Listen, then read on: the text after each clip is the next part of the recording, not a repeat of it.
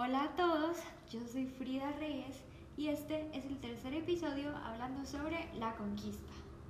Hoy vamos a tocar el tema de la distribución de tierras y pueblos indígenas.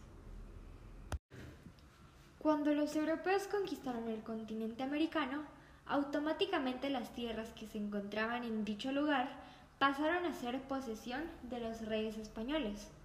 Las civilizaciones de los indígenas fueron arrebatadas. Los españoles notaron que de estas tierras podrían sacar provecho.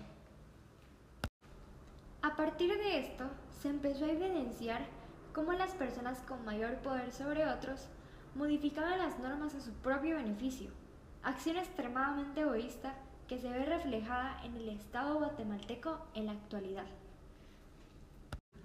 Pero regresando a la época de la colonia, hoy se va a mencionar los cinco aspectos principales que fueron seguidos para el manejo de la política agraria, cómo estas leyes fueron dictadas para el beneficio de los europeos y la relevancia que tenía el manejo de dichas tierras para la producción y el lucro que beneficiaba a la economía de España. Ahora vamos a empezar con el primer punto.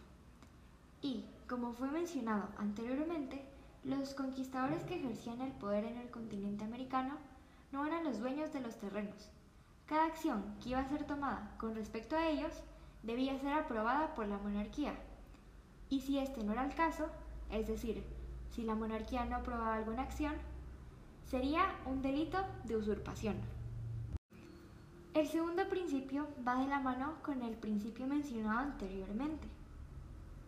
Este se basa en que las tierras no eran dominio público, pertenecían legalmente al 100% a la corona.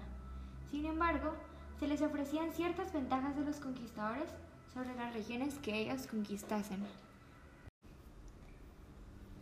A partir del tercer principio, se dejó de tomar en cuenta, pero no de forma absoluta, el principio anterior, ya que los conquistadores se encontraban muy arraigados a las tierras que se les había otorgado control. Desde este punto comenzó a funcionar el sistema de repartimiento y los conquistadores ya contaban con la mano de obra de los indígenas. Principio número 4. A partir de este principio comenzaron a surgir las leyes nuevas. Los indígenas contaban con mucha más libertad. A partir de ese punto ya contaban con poblaciones reconstruidas, ya tenían acceso a tierras. Sin embargo, no todo era positivo. Un indígena podía tener acceso a un territorio solo si de éste podía sacar algún bien agrícola. Se debía de sacar provecho de la tierra otorgada, pero no para beneficio individual, sino que se debía de cumplir con los intereses económicos que la corona española tenía y se debía de pagar un tributo al rey. Quinto principio. Este principio estuvo vigente hasta el final de la colonización. Se basaba en la adquisición de tierras para los mestizos, pero para esto se debía de seguir un protocolo. Debido a su origen, los mestizos no podían ser identificados como criollos debido a su sangre indígena, y tampoco eran aceptados por el grupo indígena debido a que contaban con sangre española. Por eso se les limitaba el acceso. Los ladinos se encontraban en estado de pobreza. Eran un grupo diferenciado. Debido a esto se les otorgaron tierras para que ellos laboraran. Y luego, ya que tenían sus tierras, comenzaron a reproducirse y el grupo mestizo comenzó a hacerse más grande.